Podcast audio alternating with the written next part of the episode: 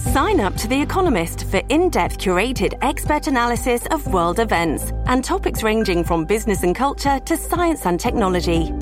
You'll get the weekly digital edition, online only articles, curated newsletters on politics, the markets, science, culture, and China, and full access to The Economist Podcast Plus. The Economist is independent journalism for independent thinking. Go to economist.com and get your first month free. We've got Senator Kevin Cramer, great friend, Republican of North Dakota, member of the Armed Services Committee. Senator Cramer, first of all, happy and holy Easter, sir. Happy and holy Easter to you, Larry, and, and happy Passover to, to those that celebrate that great holiday that, of course, is directly related um, to the Easter Easter holiday. And having the two fall on the same day and the same weekend, I think is pretty special. It is very special. It's a great point. Very special. Um, sir, I want to talk to you about a couple of things Ukraine and energy policy. Let me start us off on the Ukraine. Um, there's a was a story out so that Ukrainians sunk this big uh, Russian battleship, whatever it is, the Moskva, Moskva, whatever it is, uh, which was a heck of a thing. But then there was some talk in the press, and not confirmed, but there's a headline story. Uh, Ukrainian experts worry sunken Russian warship was carrying nukes. Sunken Russian warship Moskva, which was destroyed by a Ukrainian missile strike, may have been carrying nukes when it went down, some experts warned Friday. Now, that is not confirmed by U.S. intelligence, mm-hmm. but I just wondered if you had any thoughts on it.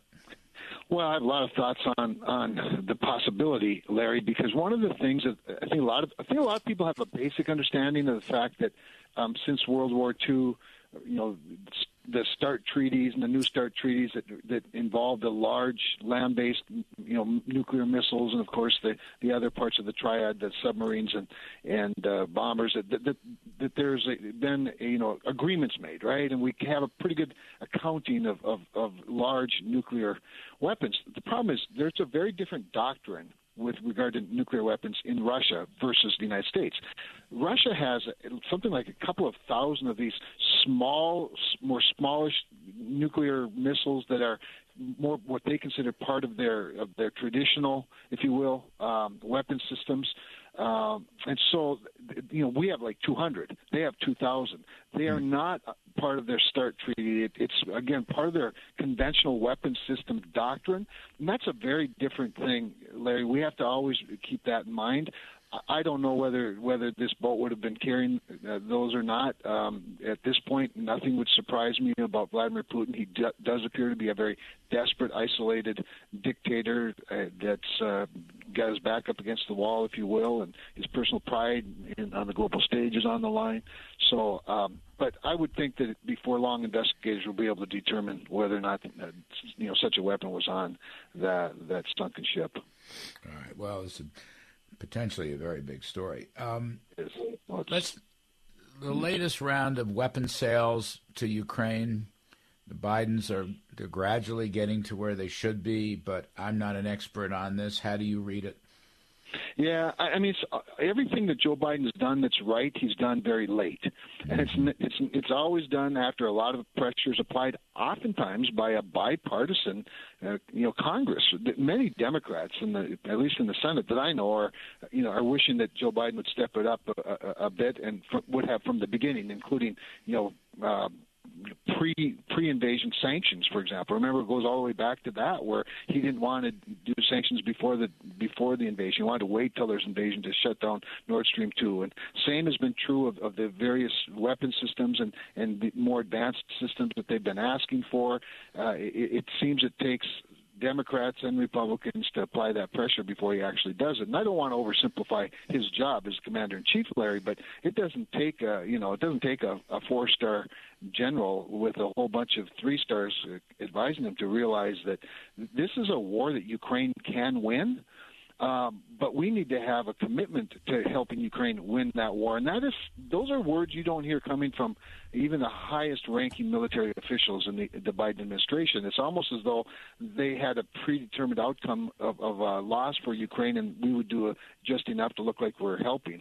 Um, we need to get all in in terms of providing the systems that they need, that they say that they need, that we're able to provide them. And at the at the same time, Larry, and, and his budget certainly does not reflect this.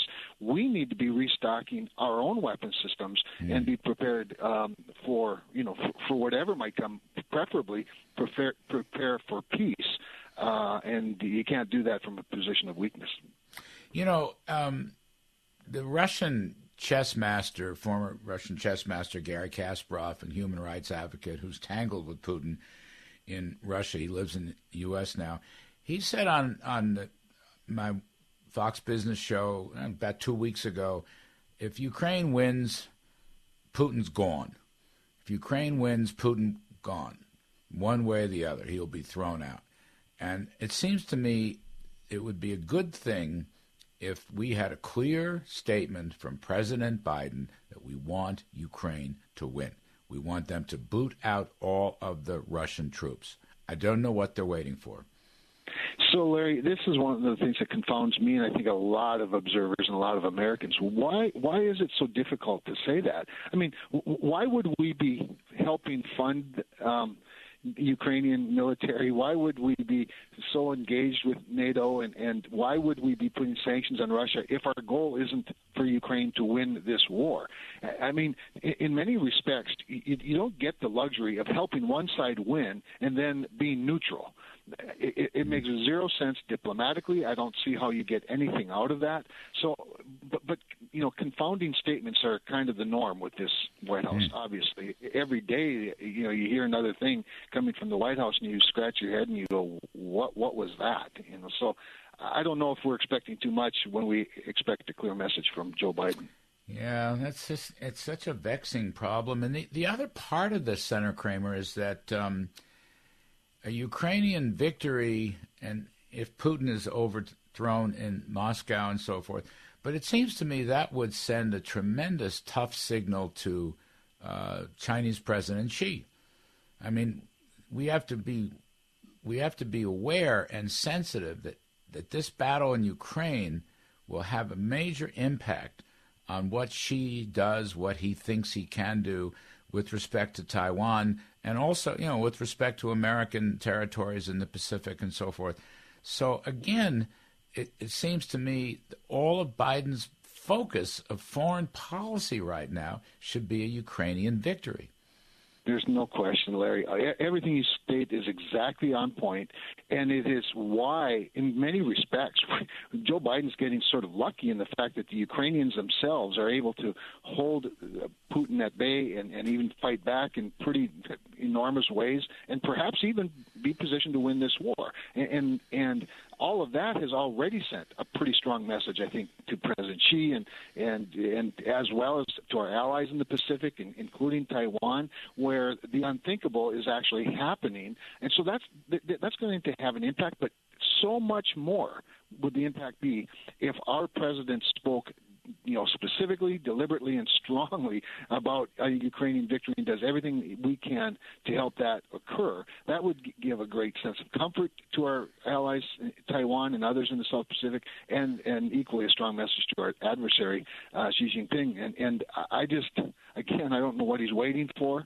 Um, it, it, part part of me worries that he doesn't actually have the same conviction.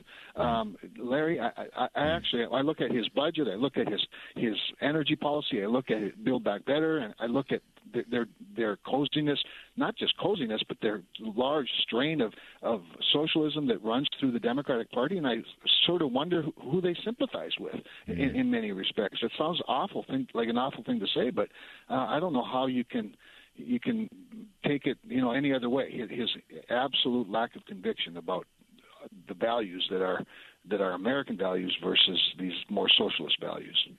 We're talking to Senator Kevin Cramer of North Dakota, who is a member of the Senate Armed Services Committee. Senator, how do you read now the the battleground itself?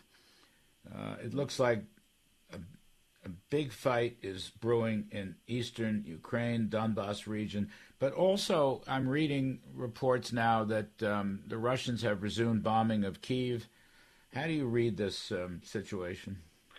So it certainly appears to me like um, Vladimir Putin is he, he continues to sort of play like he's interested in diplomacy, at least mildly interested. At the same time, his actions don't, you know, provide any evidence to support that. Uh, th- there was the, you know, the talk of repositioning troops away from Kiev, and um, there was even some early indication that might be the case, and yet we don't really see that happening.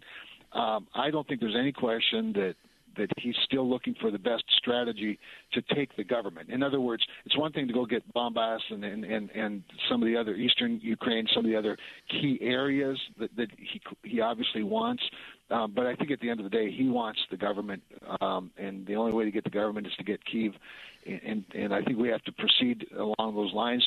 You know, every every talk is important to have.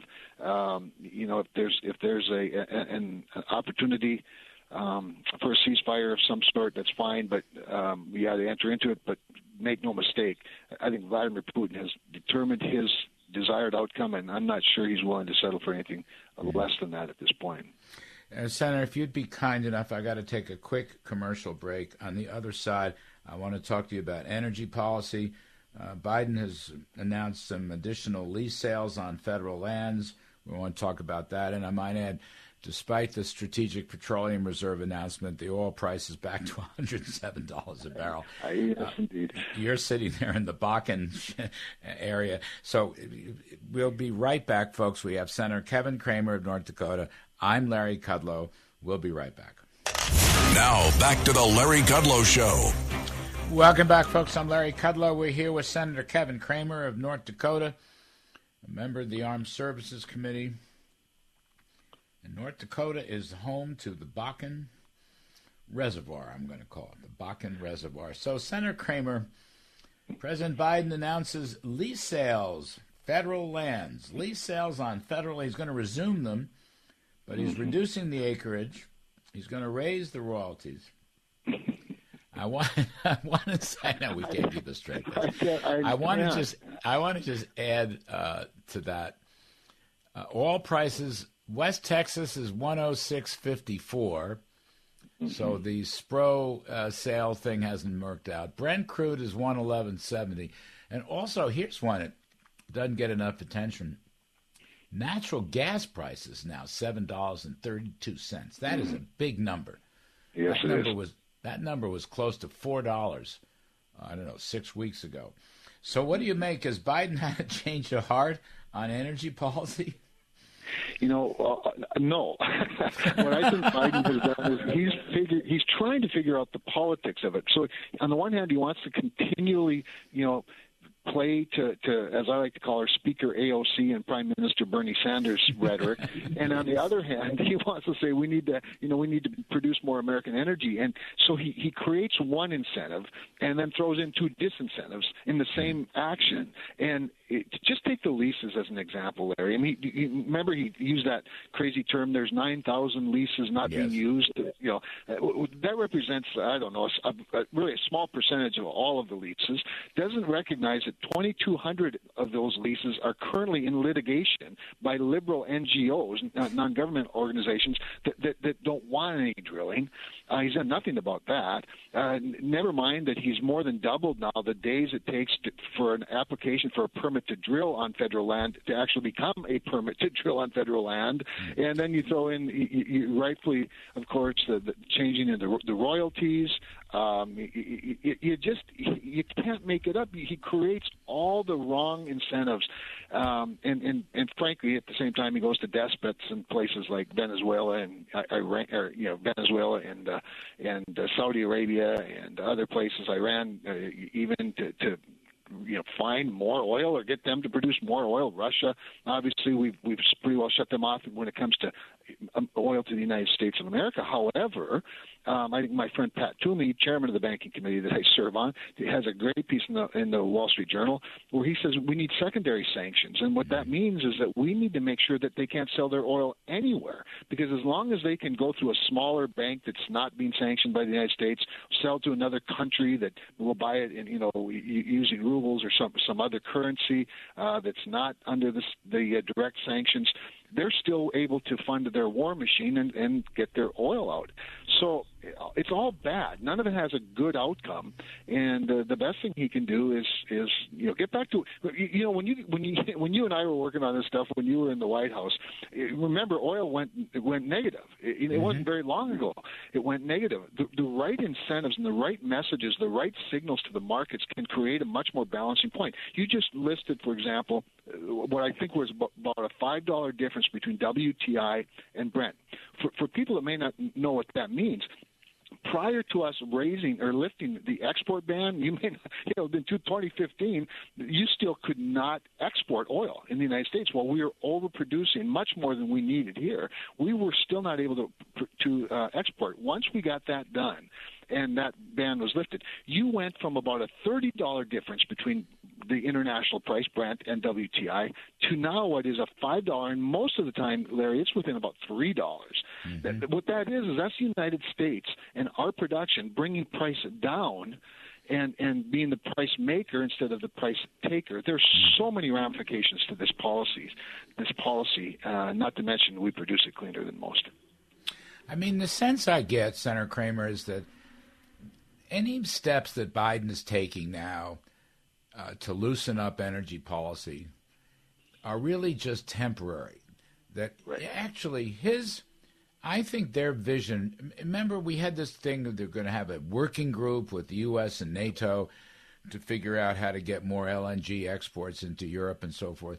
But really, right. when you read when you read that thing, what they're actually saying is they believe the solution is going to be more renewables, wind and solar, not mm-hmm. more fossils.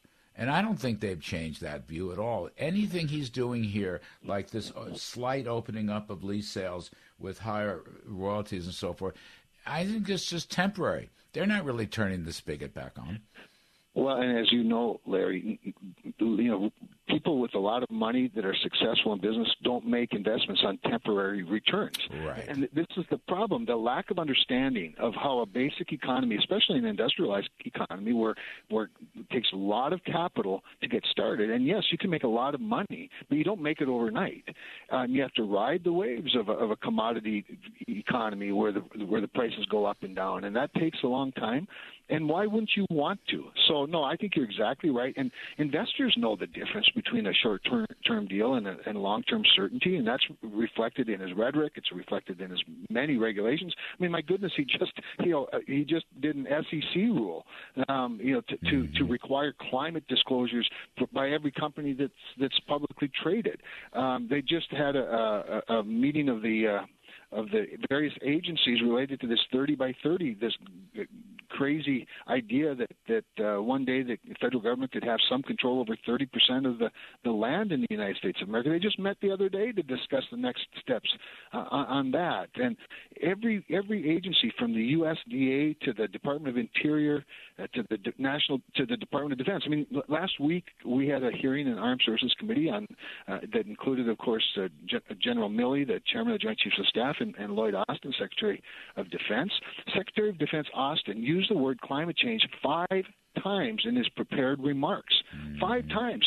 We're, we're, we're looking, staring at the possibility of a World War III, uh, looking at an opportunity that's opened up as a result of that to sell more of our clean natural gas to our allies in Europe, making them less dependent on Vladimir Putin, making you know weakening Vladimir Putin's position, and and and uh, and we're trying to fund enough and provide enough weapons systems from, for Ukraine to win this war, and yet uh, in the middle of all of that, he does an opening statement that involves the word climate change five times. Mm-hmm. So there is a different doctrine with these people. So they, spr- they, you know, they sprinkle in just enough of what you know what is needed in hopes that somehow that'll satisfy the electorate, while they continue on this this other trajectory. Remember, it wasn't that long ago down down at um, in Houston when John Kerry said, "Oh, those couple of million Ukrainian uh, war refugees, that's no big deal. Just wait till you see the hundred million climate refugees. That uh, that's the big deal. Keep your eye on the ball, guys. You know this guy. These people are really, really out of touch, Larry.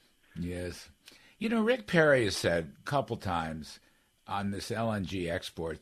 You know, if you turn the spigots full on, and we're exporting like crazy to places like India and China, yeah. our clean burning LNG would replace very dirty burning coal in India and China.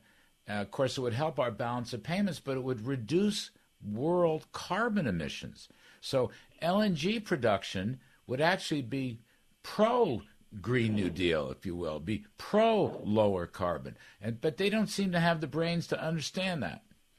I think they, if they do, and there are some who have the, the brains to understand it, the problem is they don't dare speak out because um, AOC and, and her Green New Deal crowd, who controls so much of the uh, the Democratic Party today, will just pound them into in, into the ground. It's really a remarkable thing. So I, I know enough Democratic senators and members of Congress to understand exactly what you're saying, and this is applicable to lots of things, including, by the way, the, you know, how about how about uranium and how, how about nuclear? The, the cleanest and most reliable form of electric generation in the world. And you've mm-hmm. got even our, our allies in places like Germany that they're shutting down all their their nuclear plants, and we've acquiesced our uranium production to other countries. This is why. How about the other day when the president announced um, his desire to, you know, the, his plan to bring more mining of the critical minerals necessary for the clean energy revolution, and and and guess guess who hates um, hates mining as much as they hate oil and gas and coal. The same people that want the minerals to create this quote clean energy. They they have no concept, or at least not an admission of the reality of, of uh, and complexity. Yeah, of they won't. No, they don't want us to dig for it. We have them. No. They just don't want us to dig for them. Absolutely. Can I ask you one other thing here? Um, you mentioned earlier Iran and the Armed Services Committee discussions and so forth. Where is this crazy business of the Iranian nuclear talks going? I mean, it was hot for yeah. a while. Now I see it's a little bit colder, but I don't know. They're doing it all behind closed doors. Russia's helping us to negotiate. What can you tell us? Um, you know, that's not classified, but what can you tell us about the Iranian talks? So, great point. I, I do think you're right. It's been hot. It's been cold. A lot of it's been happening behind the scenes. I, I suspect on purpose. Many of the things that we come up with, we come up with from sources that we're not necessarily supposed to, you know, hear from or hear about. And so the you know, those of us on the committee, as well as Intelligence Committee and Foreign Relations Committee, continue to keep the pressure on to just dump this whole deal. Every indication is they're going exactly the wrong direction mm. and would empower Iran, which is just might be the dumbest idea yet, except that there'll be another one any minute. Senator Kevin Cramer, thank you, sir. Happy and holy Easter. We appreciate it very much.